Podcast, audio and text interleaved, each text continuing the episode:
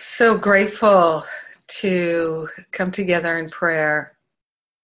So grateful to join together and to consciously attune to the highest, the best, the holy love of God as our very life. So grateful to take this breath of love and gratitude and to open ourselves to be the perfect givers and receivers of love. So grateful that this is already our true identity and we're willing to stand in it together.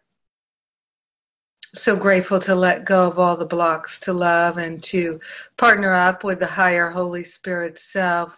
So grateful to see the love of God in each one, in each one of us. We're joining together for the holy purpose of recognizing the fullness of love in our very nature, in our true identity that is present here now. We don't have to make it happen. We're allowing ourselves to recognize the truth that sets us free. So we join together for this holy purpose. We share the benefits with all because we're one with them. In true everlasting gratitude, we allow it to be, and so it is. Amen. Amen, amen.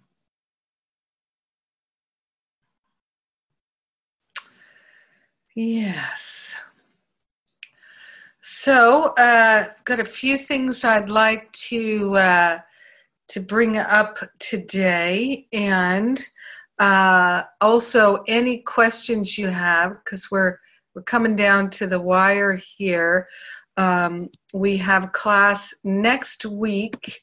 Uh, on the um, eighteenth, and then we have class, uh, we don't have class on the twenty-fifth, which is Christmas, so our class that week is actually going to be on Saturday the thirtieth, so we have two more classes after this class, and uh, I've done one-on-ones with many of you. There, right now, there are a bunch of open times in my calendar for this week. There will be more for next week. Uh, Christmas week, I really won't have any. I'm going to take a just a few days off with my family, and then I start the New Year's reboot retreat. But if you were, aren't able to get a one-on-one uh, in the next couple weeks, no fret. We'll do it in January. So you, your opportunity will not disappear. Uh, so before we get into the things for today's class, uh, any questions anybody has? Any questions? You can, uh, we've got Diana, we've got Angela. Let me just see, is there anybody else? Tracy? Okay, I think that's everyone. We'll start with those. Uh, and um, just before we do that, uh, I'll answer a couple of other questions, which are, uh, you've gotten an email from me, I believe, about activation sessions. So I'm hope, hoping that you're scheduling those. Uh, and... Um,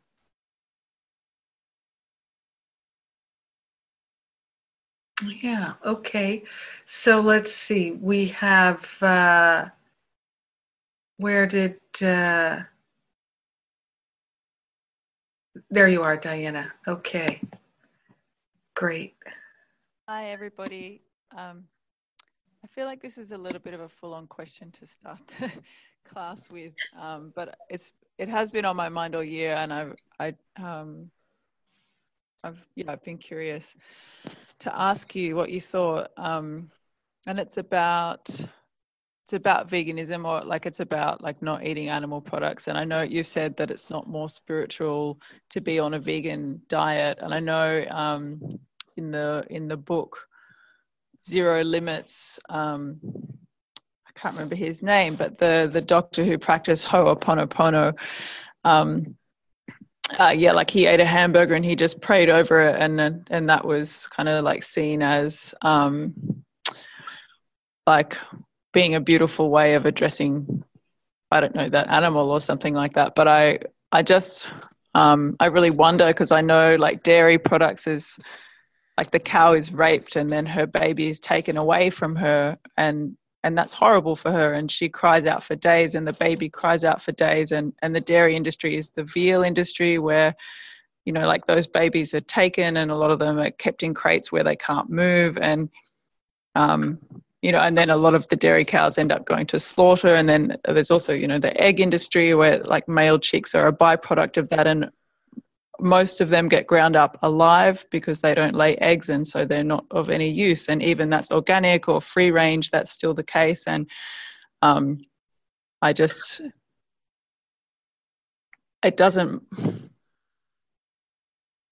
and I don't think people are bad people for choosing to buy those. And I have done that a lot in my life, but I, I, I don't feel like praying over that is necessarily like really just making all that okay. Like, I don't know, like if I if I raped someone and then I prayed over them, but I still had the intention to go and rape some more people, then like if I prayed over them, would that make my rape okay? I mean, and then there's everything, like there's no right and wrong anyway, and there's no good and bad anyway, there's just consequences. But um, so I just was curious, like, and is it that it's it's okay to do that to animals, but it's not okay to do that to humans? And I just it just didn't really feel congruous for me that that such, what seems to me like such heinous action that causes very grave suffering, um, would be uh, okay just because of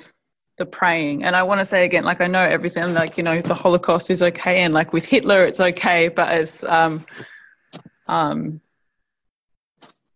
but it doesn't really seem that loving.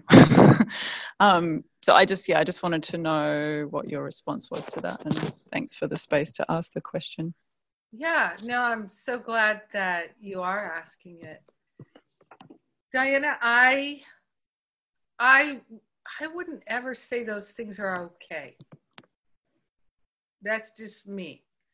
I also don't need to uh, judge or attack uh, hmm. people involved, as you well know. I, I, I wouldn't say that those things are okay.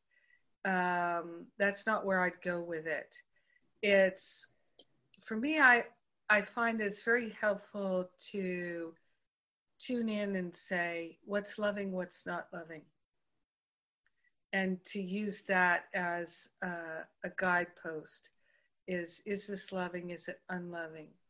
And so I think that these questions are extremely important, because A Course in Miracles tells us that this world is an illusion. And for some people, they think, well, it's not real, so it doesn't matter what I do here. But the thing is, I, I take it this way, that It, it is an illusion, and everything I do here has karmic consequences. And so, am I making the loving choice or not? Um,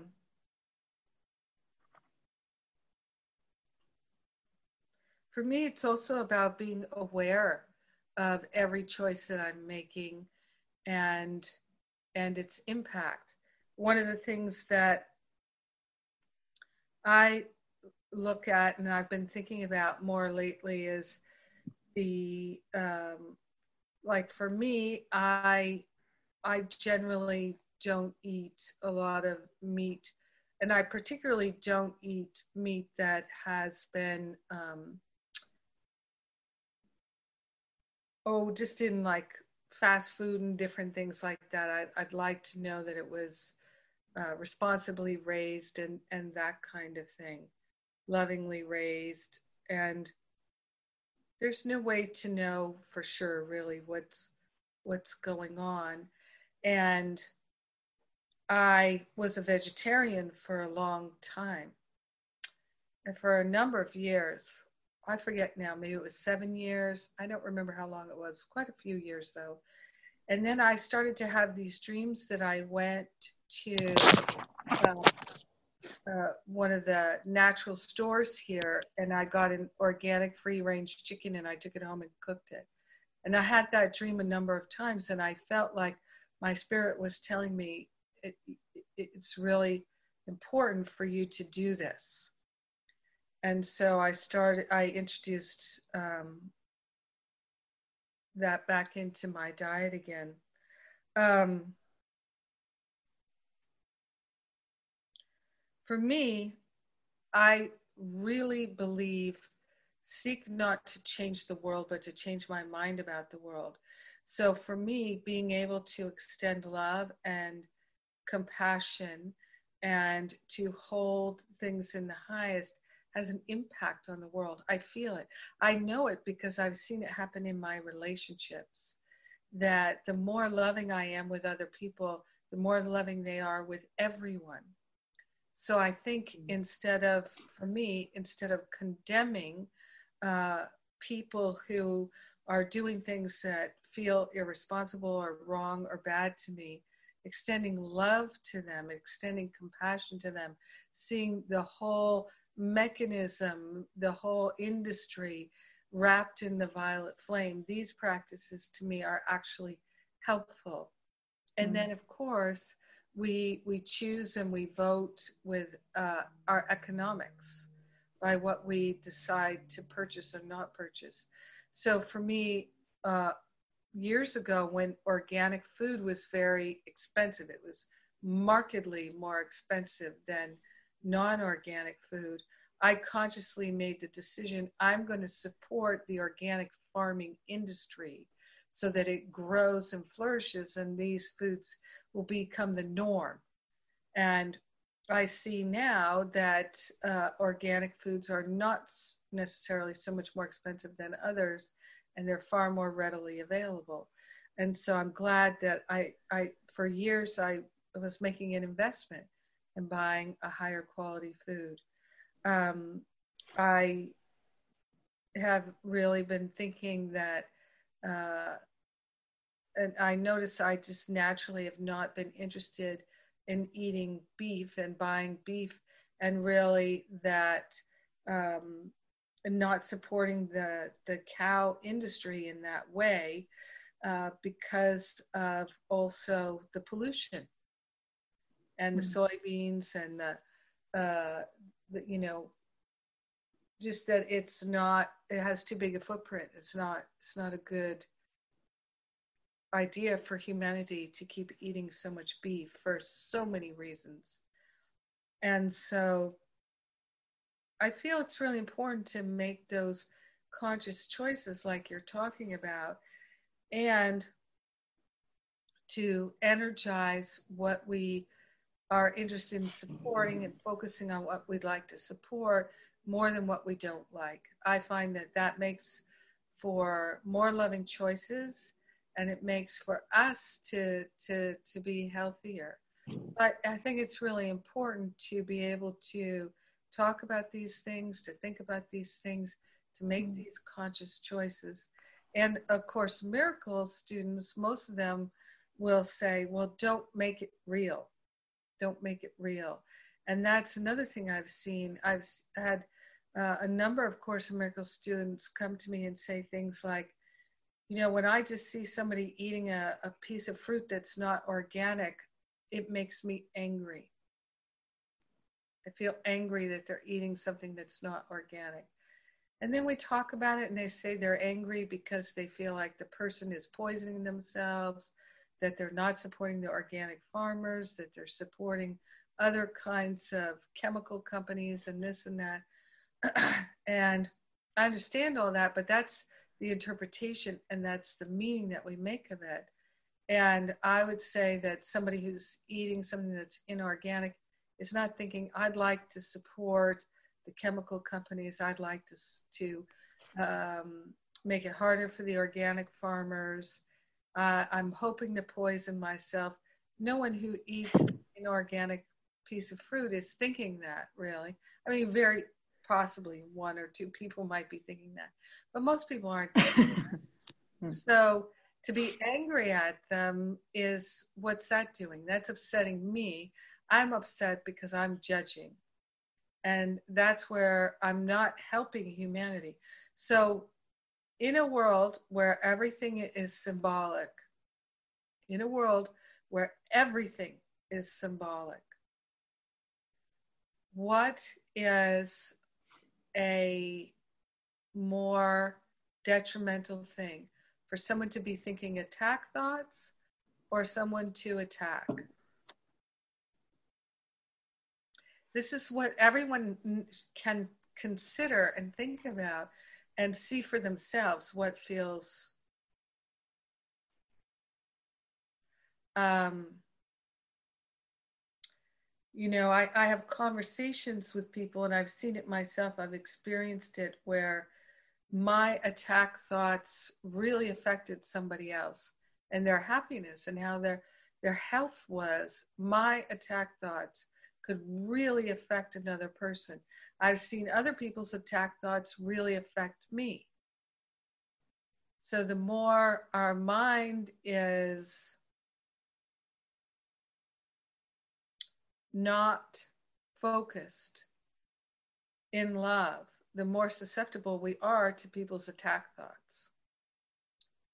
And being influenced by them. So love is our protector. Love is our protector.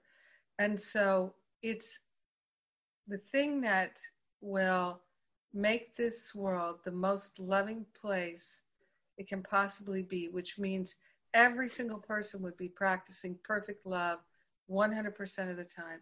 The way that we get there is for us to practice perfect love as much as we possibly can. And so if the thoughts we're thinking are upsetting us, they're probably some kind of attack thought. So it's about making the most loving choices that we can that feel loving in our heart. So for me, it's about eating the things that feel like my my body is being nurtured and loved, and I'm contributing to the economy in ways that are also responsible and loving. Mm. There have been a lot of movies in the last few years, half dozen, ten years, about the food and farming industry to help people to understand what the practices are so that they can make more conscious choices. Mm. But if we're trying to inform people by arguing with them and making them wrong and bad and stupid, then we're not extending love. And so we're not being helpful. We're attacking. So mm. it's it's such a deep practice, moment by moment, to have peace in every step and love in every choice. And so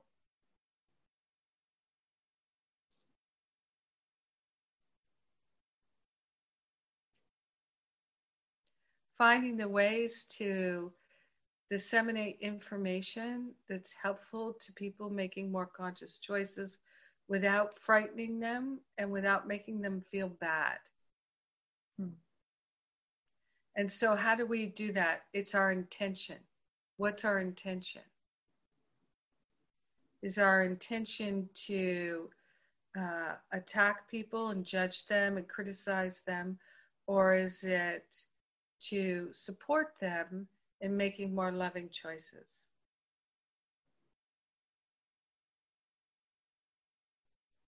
Yeah, it's it's a really important and valuable question. How do you feel about it, Diana? How do I feel about um, talking well, about like, people? Yeah, yeah. Well, I think it's great that we all make our own choices. It's been designed in that way, and um, and and you know, we make our own choices either consciously or on on unconscious. As in, like, some people don't really know in this particular. I'll just talk about in this particular field. You know, like some people might not know what's happening with the animals or the environmental destruction, and um, and that's fine. And some people don't want to know, and that's fine. And like, I think it's it's fine and great that, you know, things, it works the way it does, that we make our choices. And um, I hope it didn't come across as me being condemning before, because I didn't mean it in that way. No, um, no. Nice, thank you.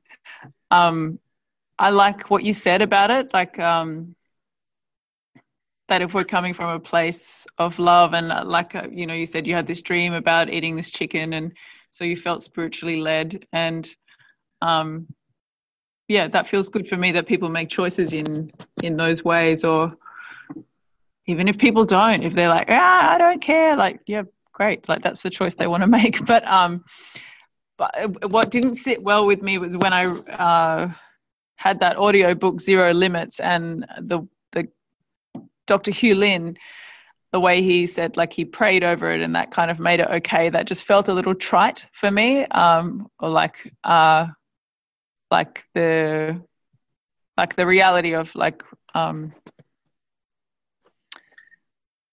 of, of what it, it takes for that product to be on my plate can be made okay by a prayer. Like, I just didn't feel comfortable with that concept. Um, and I certainly don't feel like everyone here should be eating the way I'm eating, or that they should do what I want them to do. Or, and I don't think veganism is the be all and end all of, in, like, of, you know, what can be done for animals or the environment. But um, yeah, I just really didn't like the idea that we could say, oh, I'll just say a prayer and it's, that's fine. Like, um, yeah, I didn't, I didn't feel comfortable. I, I guess because I'm invested here in Masterful Living as uh, like, a, I feel very aligned with the principle of um, that love is ultimate reality, and that we all are love, and that this, this kind of like dichotomy of like when they say nothing is real, or like everything's an illusion, and because the ultimate reality is love. And I, yeah, I can see how some people could say, well, then who cares what happens here? And I feel like it's a bit of a delicate balance to hold that, like, well, really everything's love when we see all this like rape and murder, but that's really love as well. Um, like, it's kind of tricky to, yeah, it's tricky, I guess, to hold things it's in a loving space. And, um, but you know, it's fun when you get it. Um. It's very tricky. It's very, mm. very tricky. And you know, part of the trickiness, Diana, is um, that we, yes, we, our thoughts have power in this world to shift energy, to shift the vibration of things, and to bless things, and to uh, relinquish uh, attack, to, to release the attack thought energy. And so I feel it's really valuable and important to bless our water, bless our food, to bless our body temple, and to bless everything over and over again all day long. And um, raise the vibration of things uh, before we eat them. And uh, I, I do believe, I, I'm absolutely, I know the power of prayer. And if our prayer is, um, you know, in the Bible it says, faith without works is dead. So if our prayer is empty, people are just muttering words, that that's not something that's actually useful or, or helpful. Um, perhaps there's a tiny bit of intention in it that we're even bothering, but some people would say prayers and it's just putting on a show for them. It's, um, it's actually uh, not real for them at all. And uh, the most, uh, and Jesus gave an example in his life of, um, he asked the apostles, whose prayer is more powerful, the um, religious leader or the tax collector? Who, the religious re- leader who prays in the temple, or the tax collector who play, prays in secret? And remember, at the time of Jesus, the tax collector was the oppo- the uh, occupying army, the Romans. And so, and they were loathed and despised. So he said, so whose prayer is more powerful?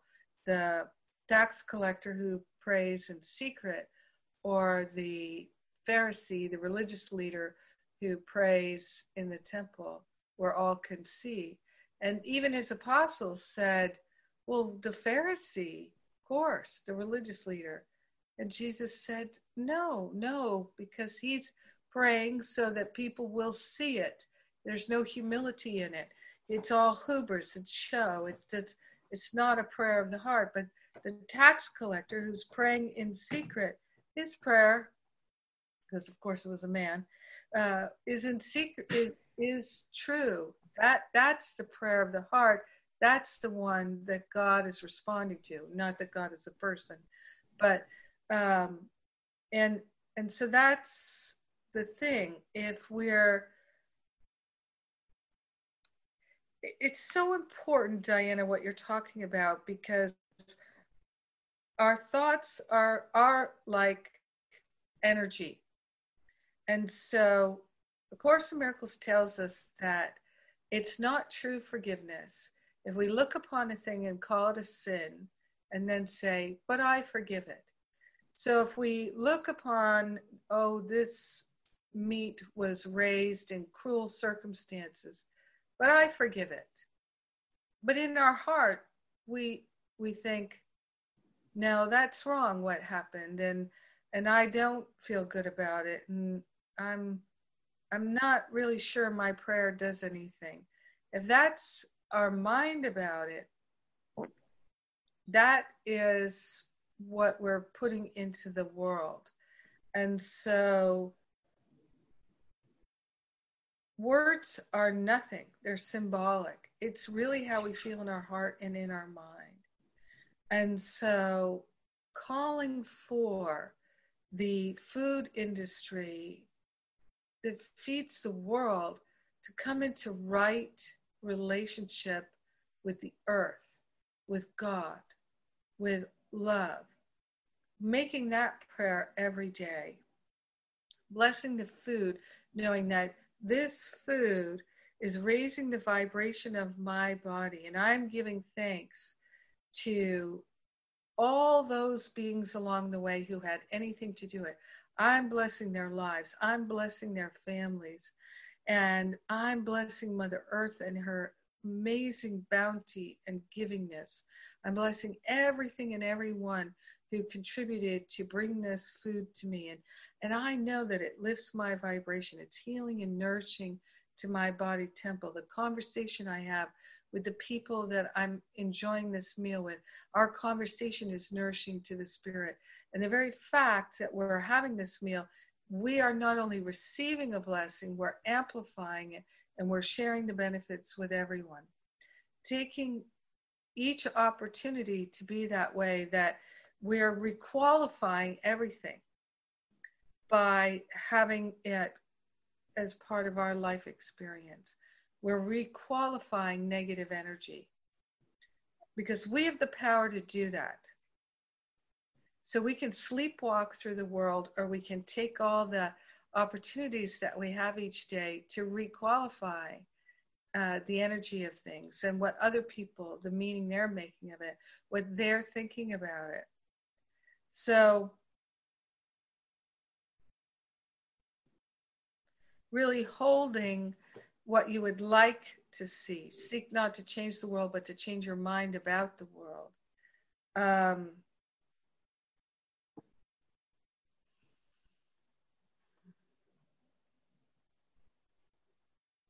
That's the way to change the world.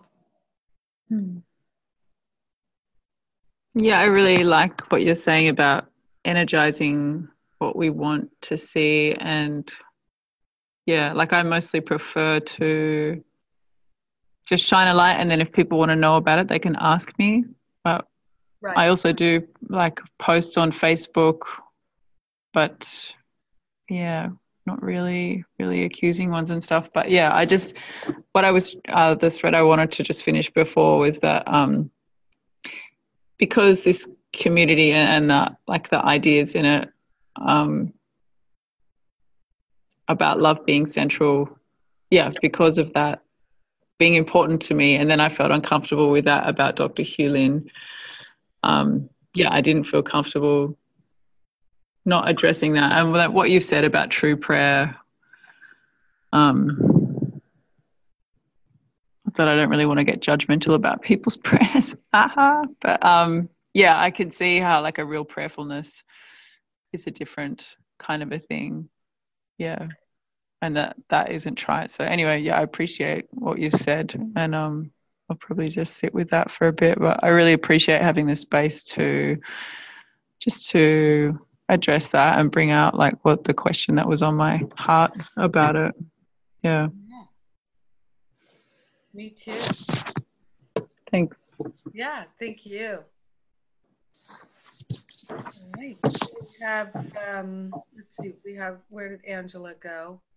There you are. Hello.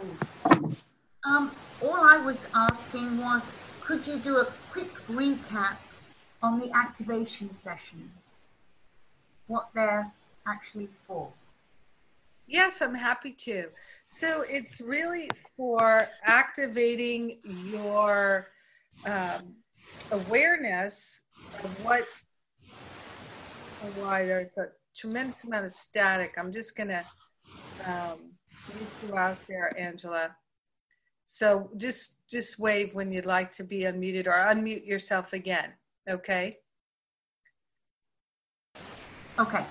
Yeah. If you could unmute yourself when it's t- when you'd like to speak.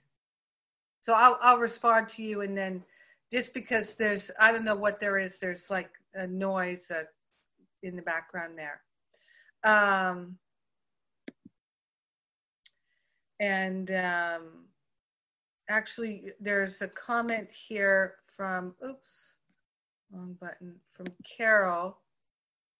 Where did it go? To everyone. Uh, and Carol, if you'd like to speak, uh, she says, something is not true. I'm curious where the raping of cows come in. Not sure if you know, but if you go to cut down grass or a plant, it leans away. A lot of this animal stuff is lies. I have a dairy farm, and I bless my animals and treat them very nice. So, uh, I, Carol, I, I uh, would love to give you an opportunity for you to tell us about that. And uh, and I, I bet no one would be as interested as Uh, anyone would be less interested than, or more, more interested than Diana. So, and you can also have that conversation um, in Facebook. And uh, so I, I, I welcome, I welcome, welcome your sharing. I'd love to know what you have to say if you feel like sharing more with us. So in the meantime, I'm going to answer Angela's question, and hope you'll come back and, and share with us, Carol. And I'm, I'm so glad that we can have a dialogue and, and learn from each other. Uh, so the activation session is to really activate your heart's desire. And so that you're leading from your heart's desire, not your ego. And so the focus in the activation session is uh, to look at, is there a challenge in your life that you'd like to let go of, and to activate the energy in your, your heart, in your belly, in your awareness to say, okay, I, I'm going to go for it. So to activate your willingness. That's the purpose of it. And um, I know we've had some people here who've had activation sessions. If any of you would like to share your, you know, just some headlines of your experience of it, uh, you can raise your hand. So we've got Dina and uh, Vanessa. So uh, Dina, I'm going to unmute you. Yes. Um, can you hear me all right? Yeah, it's a little faint. Okay, okay sorry. Um, yeah, what I really liked about the activation session in particular, there was a point at which um, after identifying the challenge um, and looking six months into the future and then a year into the future to see how your life uh, experiences and feelings have changed, that your, that your one year out self gives advice to your current self. And that was, that was really exciting. And just, it, was, it felt like a moment that lifted above time. If that would, if that makes sense. It just, it felt, it had a very magical, um, miraculous sort of feel to it that, uh, you know, somebody who had accomplished and overcome and got, was guided in a more positive and heart-centric, you know, more aligned way with, was talking to my current self sitting there in the chair from to, from that day and saying, this is what, um, this is what the advice I would give you. That was, so it's really it's an exciting um, experience. Great. Yeah. I mean, that's the idea, is that you would move up out of time and space and the density of it to really catch the vision and the spiritual inspiration, uh, to have more willingness to move towards eliminating the challenge. So great. Thanks, Dina. And uh, we've got Vanessa here. Um, I felt like the activation session was quite effective and helpful in keeping me very focused and immersing me in the experience of already letting go of this challenge. So every time I would gravitate back to the story of how I, why I had the challenge or have the challenge or had it. Um, I was gently but firmly guided back into immersing myself and really in the experience of it's already gone. And to me, that was what was so powerful mm. because I could actually feel it was that experience of time traveling. I actually experienced that it, I was already in that place, and I was. Uh, so it was very effective. And I found that listening to the activation session over and over was very helpful uh, because it kept bringing me back to what it felt like to be so free and so light and so much in the joy of freedom and peace and just harmony and love. So I really found it profoundly helpful. I'm glad. You know, I really um, kept asking Spirit, what more can I do? What more can I do to support people in letting go of their challenges and realizing that Spirit can do the heavy lifting if we allow it. And that's what came through was that activation session. Yeah. So. Yeah, I, I felt like I didn't have to try to let go of anything. It just naturally fell away because it was nothing. So that was great. It is great, especially if it feels like a tremendous burden when you begin to think about it. Yeah. Yeah. So these activation sessions, they're free.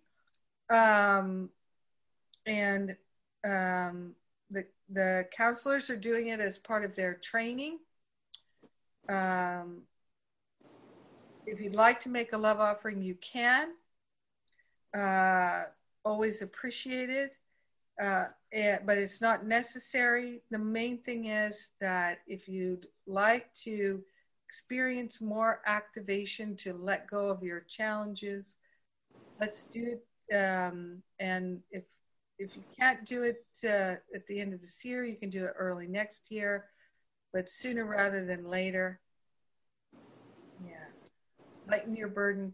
And it takes about thirty, forty minutes to do it. So Yeah, make an appointment. Thank you, Vanessa. And then we had, uh, I guess that was, uh, anybody else have any questions or things? Tracy. Right. Hi. Hi. That was, that was a good question. It was great to hear all that. Yeah, all of it. Um, my question is, is just more about um, Masterful Living too. Just wondered if you could just talk a little bit about what it's like. I mean, before coming into year one, we read, we could read what was on, you know, the website. And um, so anyway, just, just like to hear a little bit more about what it's like to continue on into Masterful Living too, as I'm still making my decision. Sure. Um, you know, what I'm going to do is um, each, first I have to say each year it's different. It's not mm-hmm. the same every yeah. year. Yeah, uh, it's a unique group of people, and so we, and each year the energy is different. But Rosalind is finishing her year two. Rosalind, would you be willing to share and answer that question from your perspective?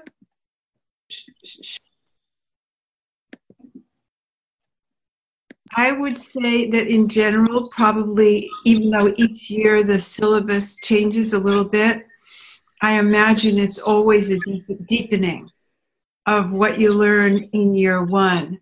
And the reason I feel that way is I took the year one, and then this year I listened to year one, pretty much every class. And when it's not brand new, even though I've been a Course in Miracles student forever, that that the ideas were never new, but hearing it the way Jennifer applies everything made it, the twists on everything made it new. And the second year, it's not new because you heard it the first year. And so it goes in more deeply. And for me, anyhow, the application is what makes all the difference. You know, we can talk about ideas as you write in your espresso. It's not ideas or books that do it. It's how you take them in your heart and apply it in your life that makes all the difference. And I think that there's a lot of space in year two to expand on the year, ideas and the application of year one. Also, you said before, and this is very true, is that when you start year two, you know each other so much better. Because year one, you're all new to each other pretty much. Mm-hmm. And it takes a while. You can tell from the community calls how, how you know, half the year they become very intimate. Mm-hmm. Um, and that that continues. You, you know each other's ways and you know each other's stories. So you can help each other just in the invisible to let go of the story. When someone goes back to their story, instead of joining them or asking for more details, you can see them in the highest way possible. And then that helps you. It helped me to then not join my story because I'm in the practice of not joining other people's stories. So it's that kind of thing that's very different. Um, for me, I loved doing the Enneagram with people. That was on our book syllabus. Um, This last year, I don't know how many people know that, but um, it's a personality uh, personality s- study that helps you pick your personality. And it's not that we are our personalities. That's what we're not. But it, it encapsulates a certain uh, motivations and behaviors that we might um, benefit from being more conscious of. And so I've enjoyed sharing that with people um, this last year uh, and seeing how some people have really changed with the use of that knowledge or the application of that. Uh, and then there were several books that I never would have read. Um, uh, what's the the right title for the Roses book? Um, Pathway of Roses. Never would have read that book. Never. And I thought, I have now a use for that book because my daughter who's working with the angels say things to her that I would not have I wouldn't have had any way to begin to understand. So sometimes you don't know why you're you're you're being taught something, and then the application comes right after that. So uh, you can ask me more questions, Jennifer. I don't know if I said exactly what you were looking for, but uh, I'm going to do Masterful Living three because I've just loved Masterful Living two. And for many of us, being part of the Sacred Circles was a big part of um, our Masterful Living two-year, which was different from one. So you all experienced that this in your one year. We experienced it in year two, you know, from being facilitators. Yeah, because the circles didn't exist before. Yeah. There were just the community community calls were every week, mm-hmm. and we changed it this year. Mm-hmm. Yeah, um, the the topics that we discuss in class are not the same every year. Um, one one of the things I'm really feeling uh, this year coming up is to look at healing on all levels. Mental, emotional, physical, but also etheric, which is the causal body. Looking at healing on all those levels through the um, teachings of A Course in Miracles mm. is one of the things I feel really uh, drawn for us to look at this coming year. Uh, to me, we spend also a lot of time uh, in looking at self-love, and loving ourselves. What are the self-loving practices? What are the unloving self practices? And uh, becoming more loving with ourselves.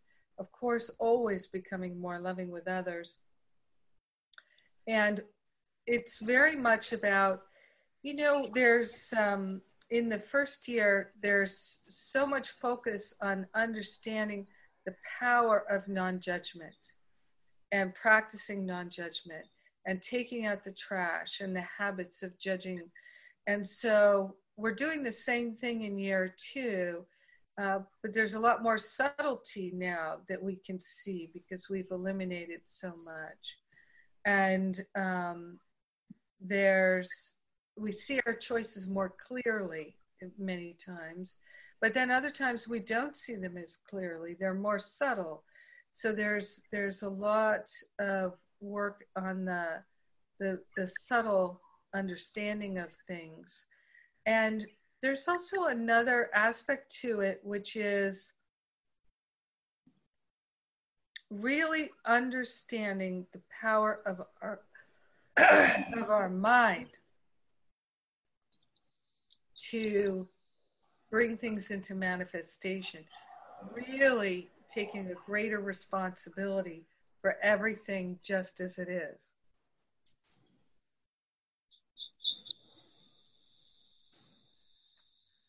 Um, we've got Rand and Sean both here. They're in year three, and I'm just wondering who who is here who has done year two that would like to share anything about it. Rand and Sean, I don't know if you can share where you are. I'll uh, I'll jump in there, Jennifer. You don't mind. Thanks, Rand. I don't think um, I really understood Masterful Living until I got to year two. Year two was really a defining time for me. I really, the growth period truly accelerated. I think uh, I began to leave some of my victim, victim's state in my life and grew so much in two. And three has just been an exponential path for me at this point. Um, and still going there. It's, the growth is just phenomenal. So, yeah, I think two is where it really took off for me. Hmm. I really began to understand. Things took a while for maybe to, to really get into my system and to really open up my heart fully. But um, so I think all of you who jump into two are really going to have that experience.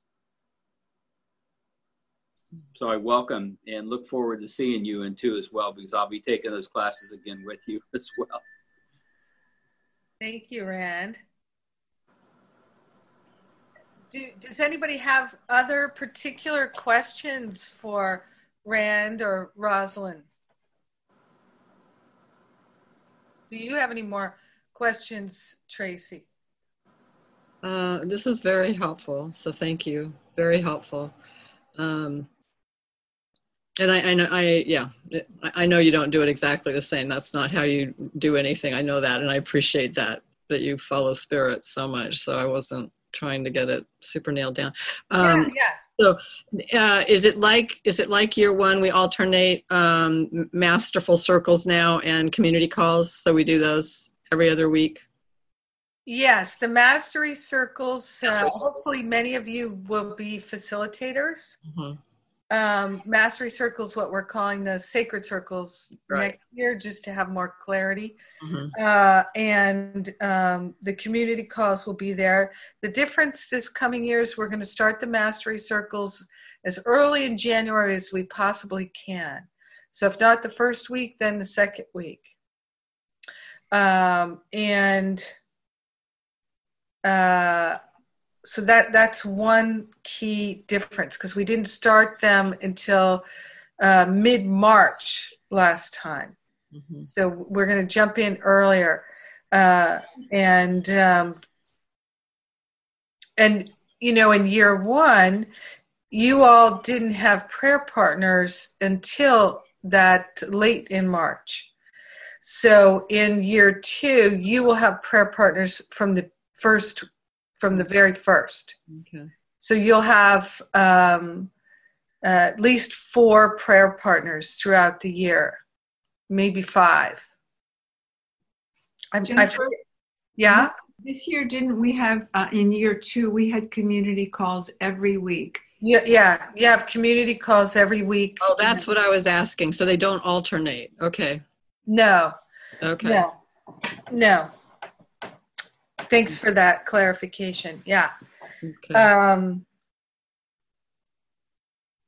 and some people might like to be community call facilitators who would not like to be sacred circle facilitators uh, or mastery circle facilitators uh, because the mastery circle is, uh, it's a commitment of the um being there most of the time, every other week throughout the year.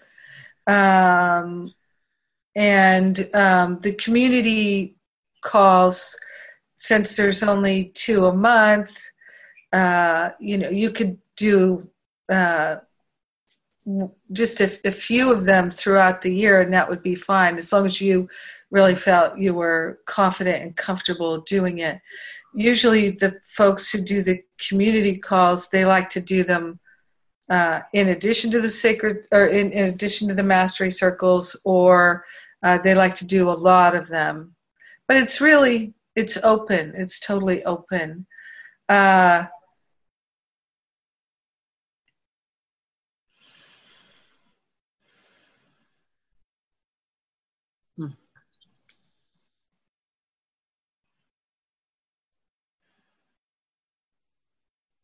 Just trying to see if I get any other things to uh, share about. We usually do read a few books. Um, one of the books I have always read in year two is called Testimony of Light by Helen Greaves. Not everyone loves it. For me, I just love it. And to me, I I, uh, I feel it's such a, a valuable, valuable book, Testimony of Light by Helen Greaves. And um, and we're, we'll look at Christian Larson's book again, and um, Pathway of Roses. It's a beautiful, beautiful book. Mm.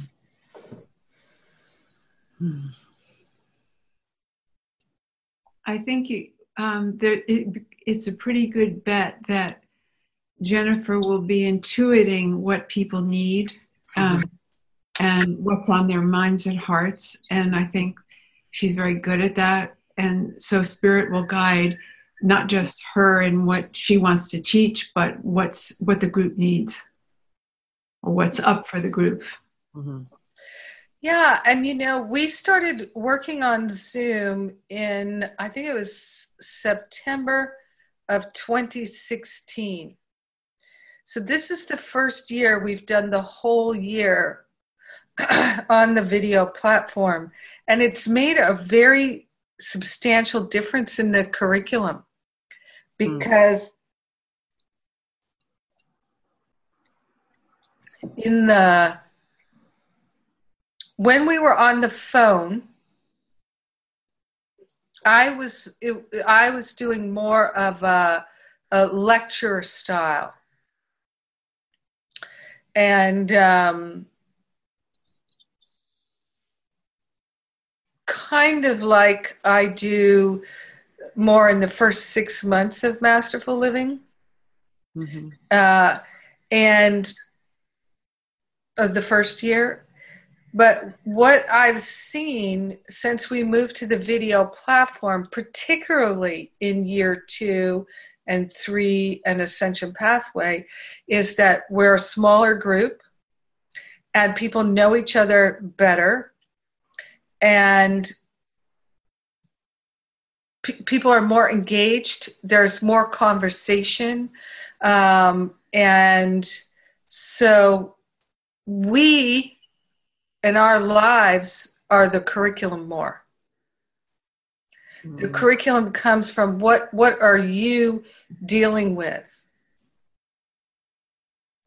And and it's it's less about me teaching principle. It's far more about the principle has already been shared. Now we're really, how do we apply it? How are we not applying it?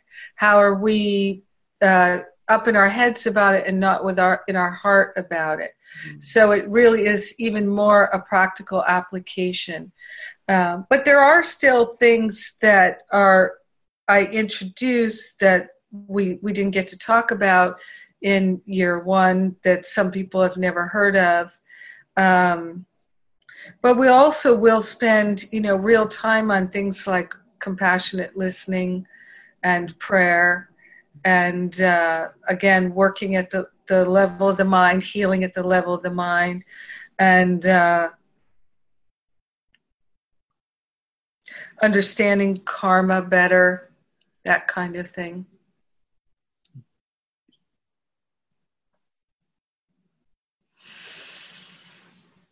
Yeah. All right, we've got Felicia raising her hand. Hey there. Hi there. I just wanted to clarify about the um, facilitator um, leader. Um, that would be, and the community leader, would that be for the year one group if you're moving to year two? Yeah, the um, the year two community calls, um, they don't really need a facilitator so much. People kind of know the drill by then. And so it, it can just be an open conversation. Um, and as long as someone is kind of starting and stopping the video, that that's all that matters. And um, um, though a lot of times, you know, truly the people who are in year three in Ascension Pathway, they love the community so much. They wish to go to the year two community call to be a support, to just listen and maybe participate a little bit. We see that year after year that people enjoy it so much. They wish to show up and they're happy to uh, help facilitate. So that that's a lovely, lovely thing. And um, so, yes, and uh, a lot of year two people will be in those mastery circles, co-facilitating those and facilitating the year one community calls because they definitely need facilitation. Mm-hmm. Thank you. Yeah. the year two student, they would have your, the Zoom class, then a community call, and a masterful cir- mastery circle call. If they wish to, if they wish to co-facilitate one. And, um, you know, I, we haven't really talked about it because we're, we're doing it new all the time.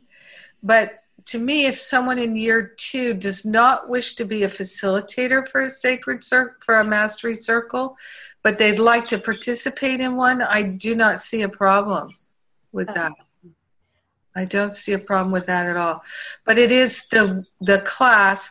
Now, one of the other differences is that in year two, in order to make it a little more manageable for everyone, there um, there aren't as many classes.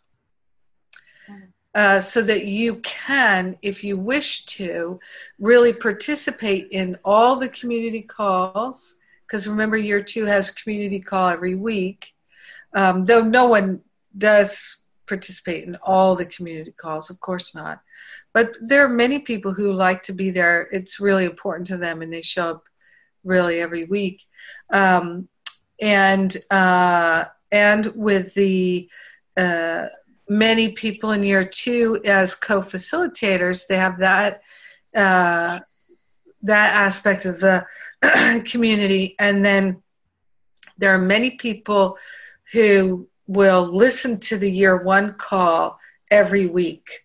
You know, like Rosalind's saying she she does that. Rand uh, is one who listens to a lot of the calls. And um, there's quite a few people, even in year three, who still listen to year one every every time. So, um, and in year four too. So, uh, but that's optional. You get all of that as a bonus. You get, you get full access to year one to participate. Like Sean is here and Rand is here and Rosalind is here. Um, that you get full opportunity to participate, to, um, ask questions, to share in year one, to listen to all the recordings, and there's no there's no additional charge for that.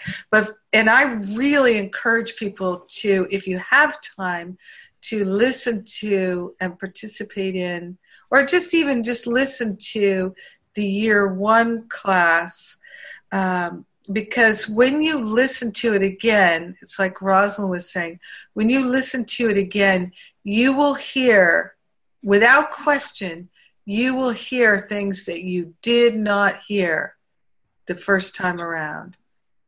Mm-hmm. People will often say to me, I don't remember you talking about that last year, as though I didn't talk about it. And I'm like, yeah, I get it. You didn't, you did, don't remember it. That's okay. Um, there's been so many spiritual teachings that I've heard. I literally heard them a thousand times before I finally went, oh, okay, now I I get it, I get it, I get it. And some things I heard five thousand times before I got. That's how it is, is, is in my experience, one of the most exciting things about doing our, a true, having a true spiritual practice and being a true spiritual student, meaning it's just my heart is in it, is that as I remove the layer of my unbelief, as I remove the layer of I prefer to think of myself as separate, as I remove all these subtle layers that are like veils in the mind, as those uh, drop away, as I let them go, as I allow them to be removed from me, then I can see and feel and know and hear more clearly what the truth is. And so it seems as though I'm discovering it for the first time. It was always there. It was. It's the truth is who we are. It's what we are. It's our very nature. It, we're not separate from the the infinite truth. Every spiritual principle, every spiritual truth is written in our heart. It's the essence of our being. But just like we we don't, maybe we don't realize that we have an ability that because we've we've had a different belief, uh, we can discover, oh my God, now I get this, I understand this, and now I can live my life differently because of it. You know, I think of my mom.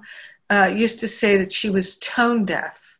And so I noticed that whenever people were going to sing happy birthday, that I always sounded like I was off key. I, I couldn't quite harmonize with people. So I thought I must be tone deaf too. I didn't know anything about it. Didn't know what tone deaf even meant. Not really. And then I, I decided, you know what? I don't like not feeling good about being able to just sing happy birthday. So I uh, made a determination that I was going to take some singing lessons. And as God would have it, somebody was doing group singing lessons where every week you had an in, a one-on-one lesson and you had a group lesson. Each week you had both for six weeks or something like that. And, um, So I I took that, and the teacher really showed me, hey, you, you've got a you've got a good voice. You know, you can definitely carry a tune. You're not tone deaf at all. It was a revelation to me. And then um, when I moved to L A and I started, uh, I, I joined the Agape Choir, and I sang in that choir, and I loved it for eleven years. And then I had too much responsibility as a minister to sing in the choir for another church. So um, I, I had to quit. Just, I well, decided to quit. But um, I didn't know I could harmonize with people. I didn't know I had that ability until I made the decision that I wished to let go of feeling ashamed or afraid to sing with other people. So I made the decision to let go of that and just feel confident and comfortable. And then I discovered all these other things. And then I found all this joy and fun and love in, in singing. So it's like that. You know, we let go of these veils, these ideas in our mind. And you've done that this year. Can anybody think of an example where you had a belief Uh, about yourself, about life, about someone else, and you you let go of that belief this year, and your your life changed? Anybody have a clear example of that? Laurel. The dog, the dog that barked. And, and bark. me crazy, who still barks. And I mean, we went to mediation over this. I mean, this was a big deal. I love this dog now. I love this family now. I go over and hang out with them and I play with their pets.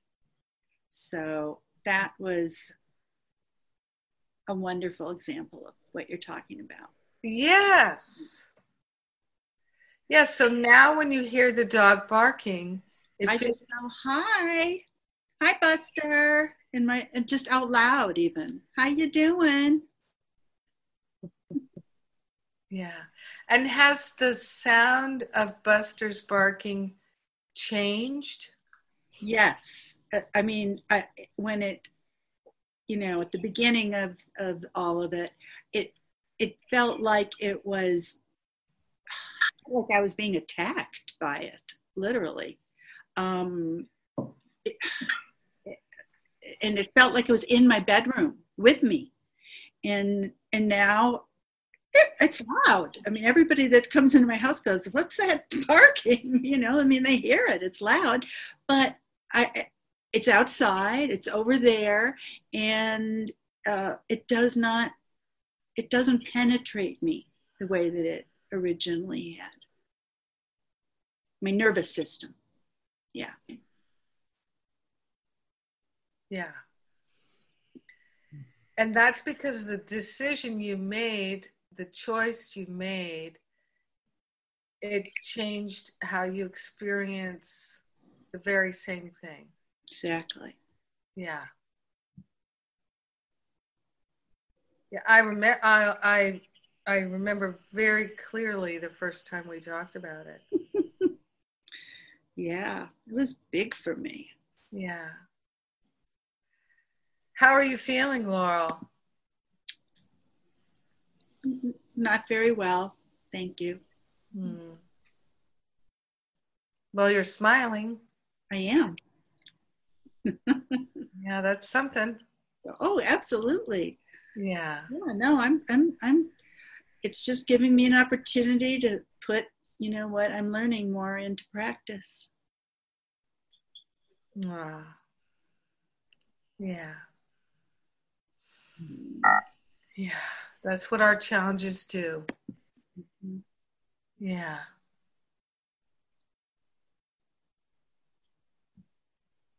I don't know where it came from, but I know it comes from playing cards. It's that put up or shut up, you know? It's like we we we open our hearts, we open our minds, or as spiritual students, at some point we have to say, I'm I'm taking responsibility, so um, I'm even going to take responsibility for everything in my life that I don't like.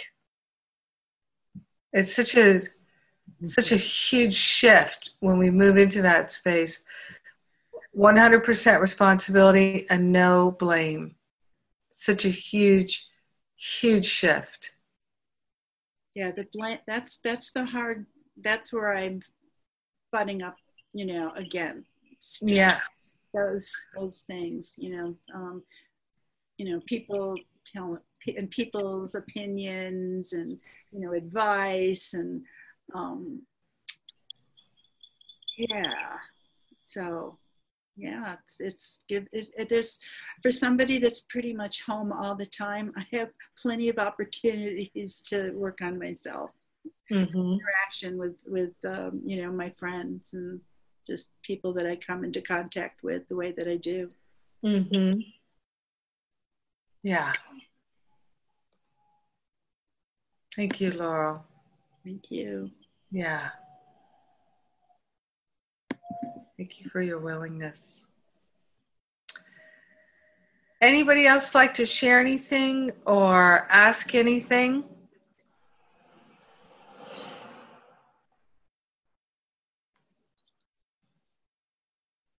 I'm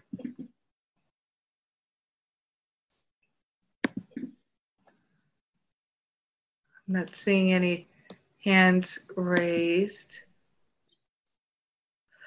Uh, so I know I talked with a few people who were going to either share something or ask something.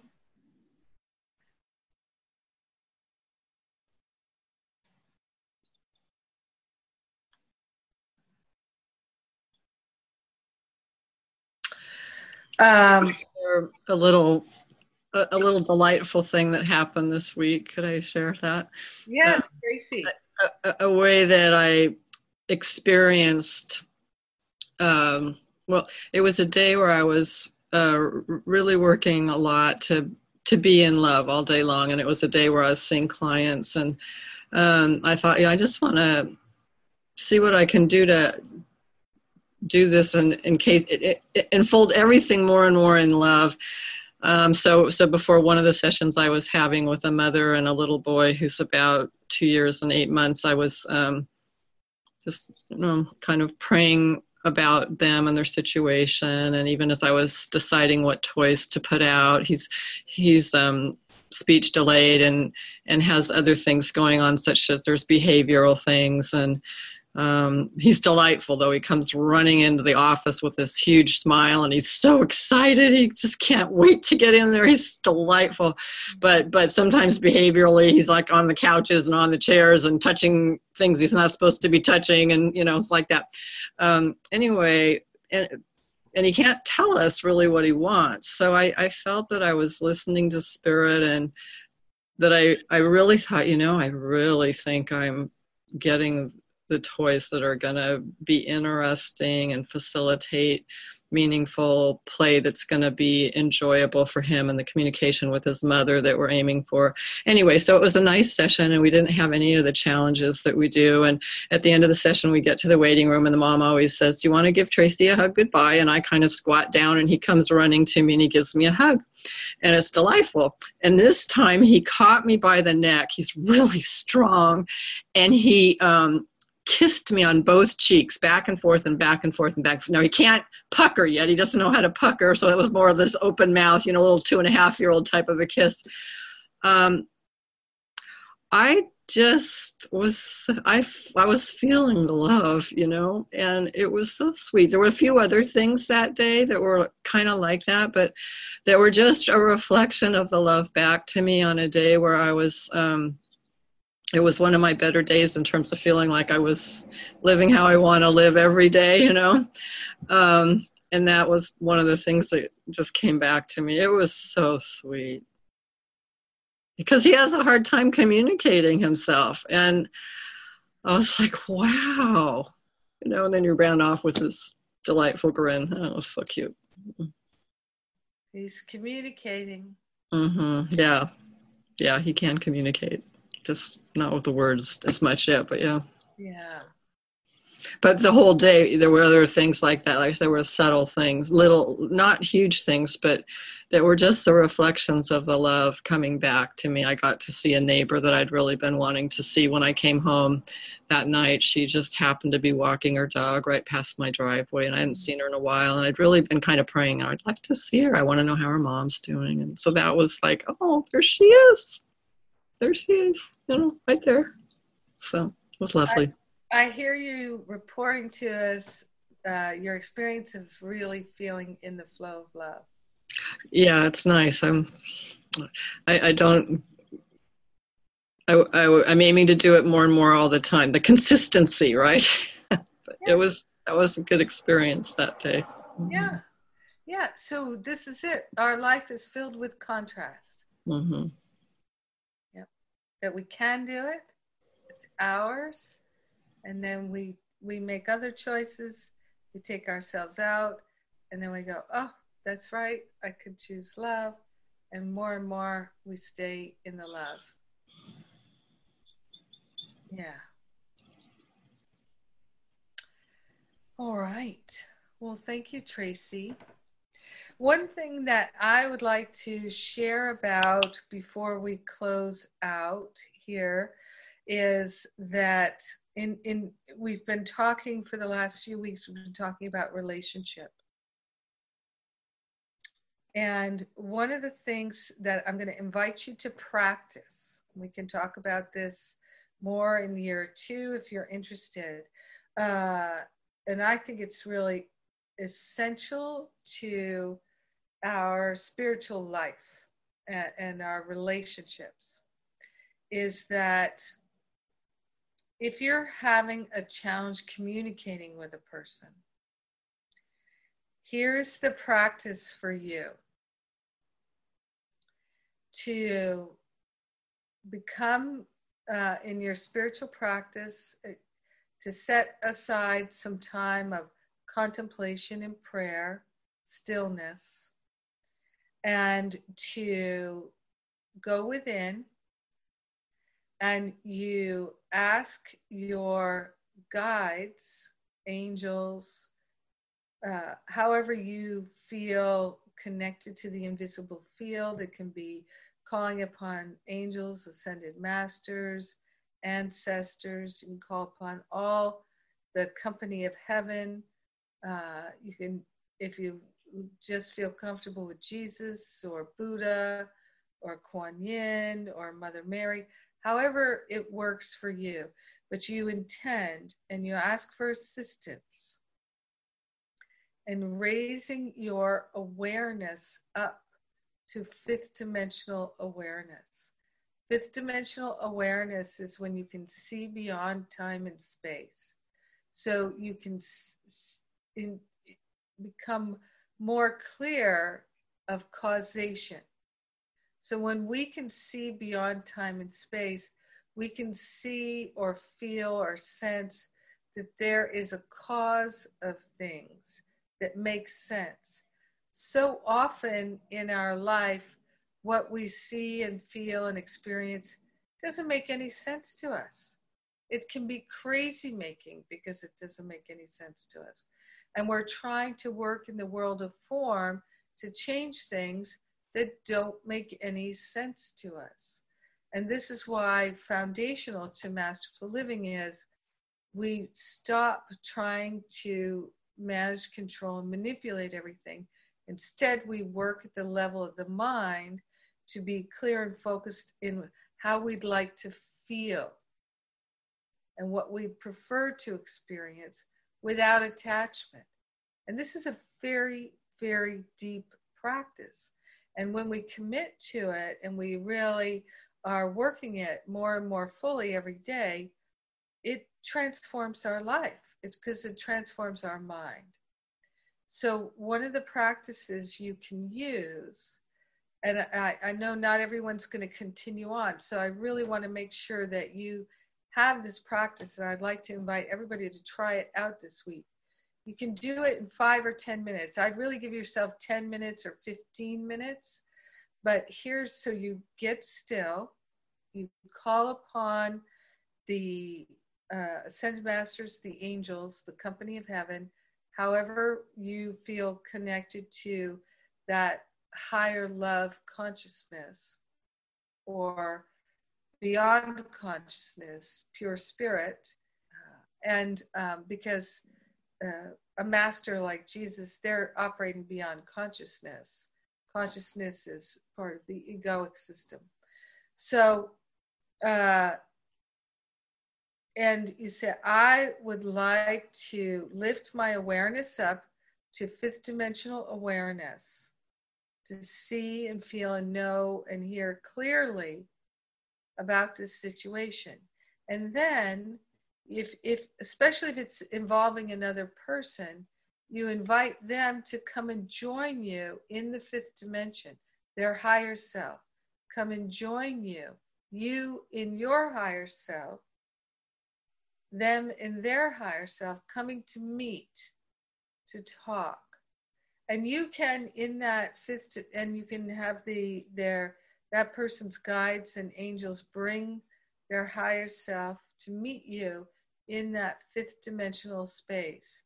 And your ego mind is going to say, well, this is not real. This is fantasy. I don't know how to do this. Is this real? Is this working?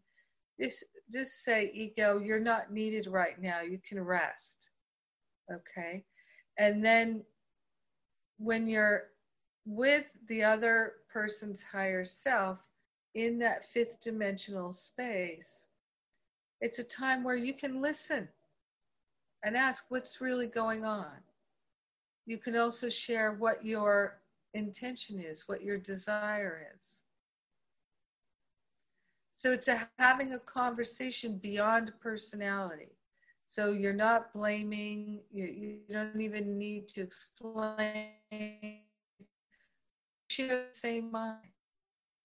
So you're coming together in that recognition that you do share the same mind. And you'd really like to have peace and harmony. And to open in compassion for them, for the other person. And to speak clearly to them so that you can feel heard. And then ask the angels and the masters to bring the the healing, loving compassion of the conversation into your third dimensional experience. And this has been so helpful to me in difficult relationship situations. And you may have heard me tell the story of, um, remember I told the story of, uh, I was having such a difficult time with my dad and I couldn't figure it out. And I moved in such a place of upset and I went for a walk and I laid down in the snow. Do you remember me telling that story?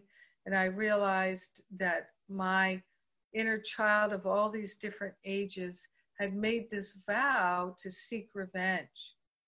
And the opportunity to seek revenge was now available to me, but I didn't want to take re- revenge. And so I was in conflict with all these, you know, hundreds and hundreds of vows that I'd made in my life growing up with my father, and wanting to retaliate and seek revenge. And now here was my opportunity, because he was so weak and so um, challenged.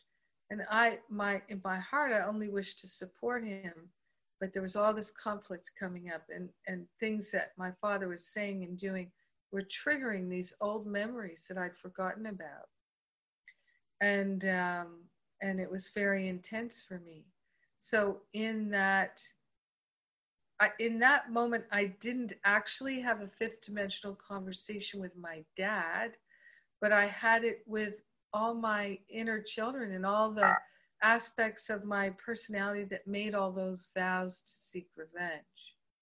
And in that conversation, there was a healing where I let all the vows of revenge go.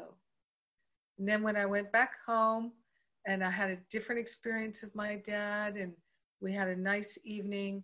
And then when I went to bed that night, I said, okay, angels, I'd just like to know tomorrow when I wake up, I'd like some kind of a sign that my father ha- is aware that we've had this healing and it's complete.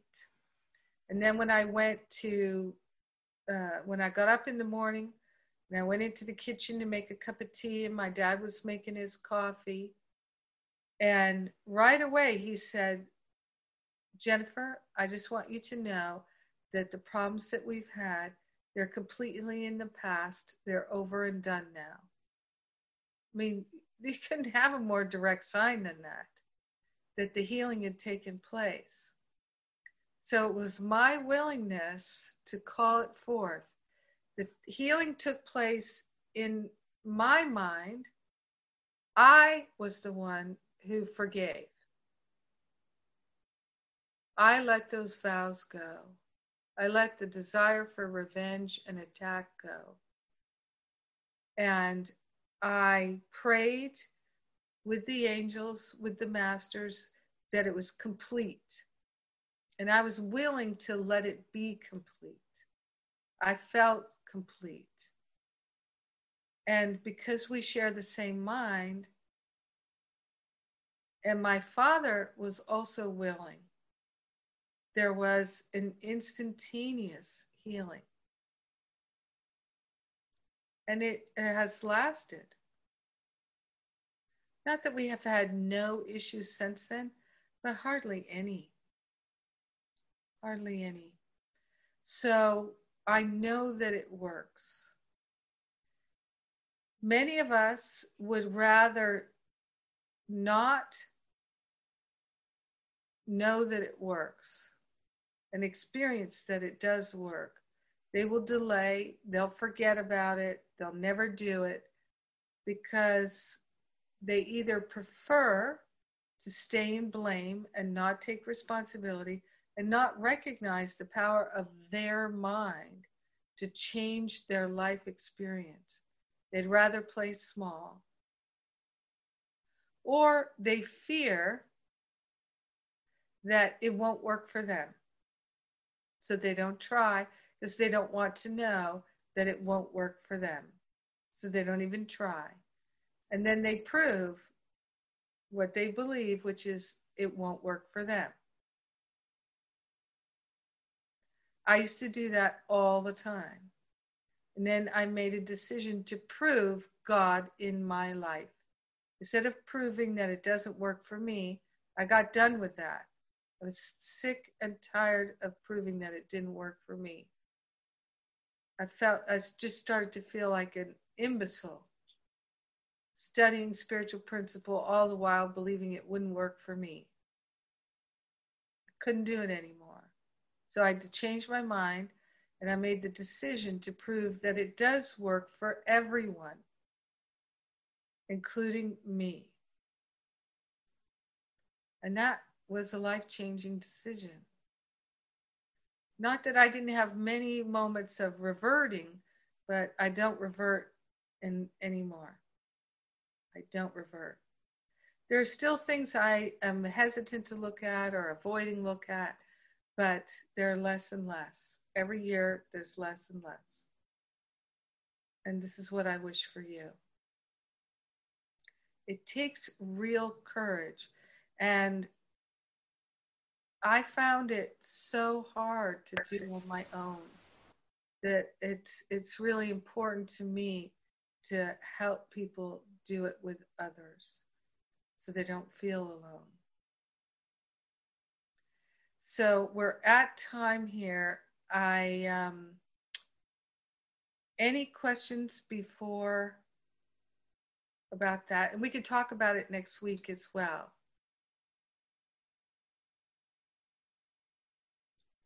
Anybody like to have a thought or a question about that?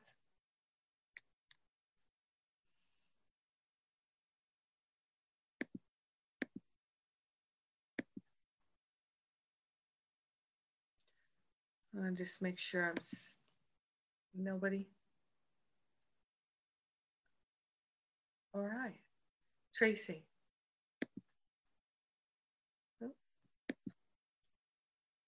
I think we're canceling each other out. You go. Just, I, I haven't heard the term fifth dimensional. What's this? Fifth dimensional awareness? So it's just a, a level out of uh, beyond time and space, and or basically like our higher Holy Spirit self. Exactly. So okay. You can see causation. You can see what everything is for. You're seeing beyond the illusion of time and space. Okay. So the causation probably being more along the lines of ultimate healing and, okay, all right, okay. Fifth dimensional. Yeah, and you don't even have to understand it in order to ask for it. I didn't understand it, but I began to understand it through having experiences uh, of healing beyond time and space. And like with the with the one with my father, I'd wonder, did it really work? But then I'd think, well, that's doubt, isn't it? Wondering if it worked. So I'm not going to put any energy into doubt, wondering if it worked. Instead, I'll say, I look forward to seeing the evidence that it did work. Yeah. Thank you. Yeah, because Course in Miracles tells us all doubt is self-doubt. So I don't need to energize that anymore. Yeah. So I really, as a homework assignment, I can't imagine that you can't find something that you'd like to have a real healing with, that you could, or a person that you'd like to have a healing with. So I'm inviting you to practice this week. Have the courage to practice and, and to not forget, to make it a priority. And we can talk about it next week.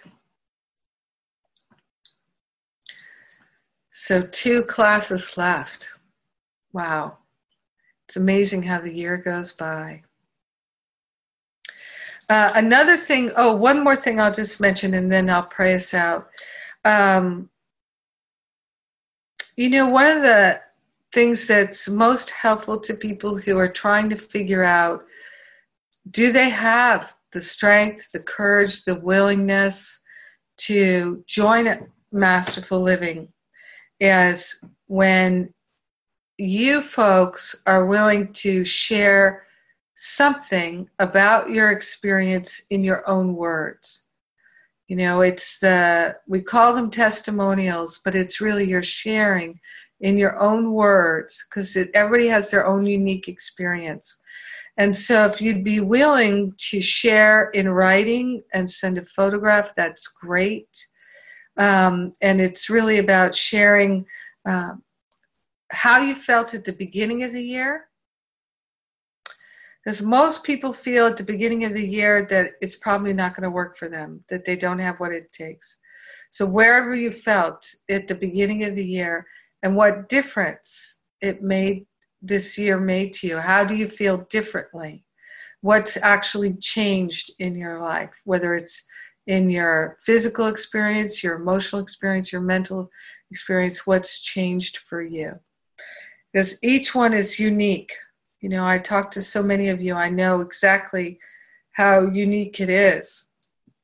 And it's having that array of people's uh, experiences that people can um, read in their own words or listen to. That's very helpful. And um, now that people are familiar with Zoom, we can, it's so easy to do a testimonial on Zoom.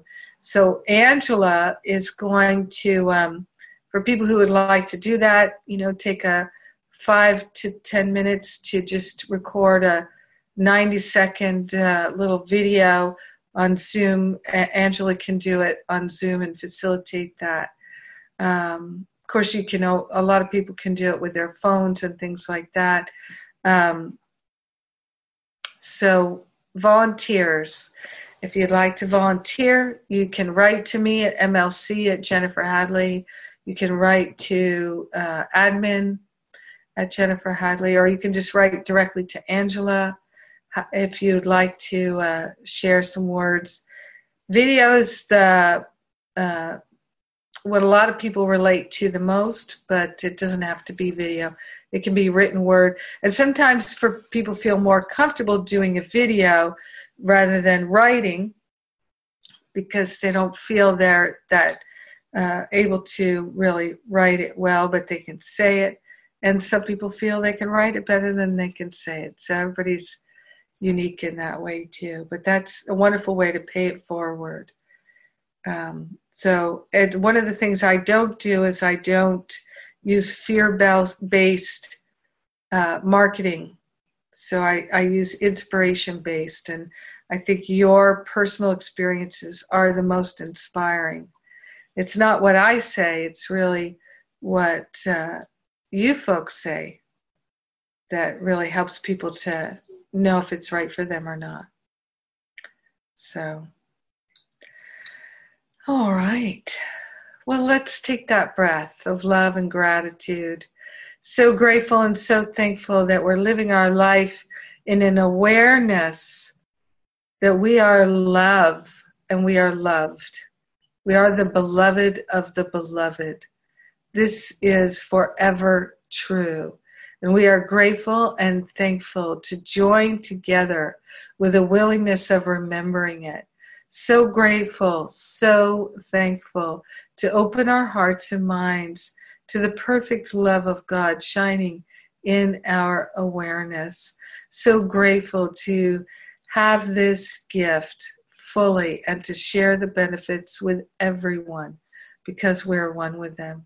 We go forth and call forth more peace, more love, more joy, more wholeness, more harmony, more prosperity in every cell, fiber, and function of the body temple, in our mind, in our life, in our relationships, in our work, in every aspect of our being. In gratitude, we allow it to be, and so it is. Amen. Amen, amen. Ah, I love you. Thank you. Mwah. Bye.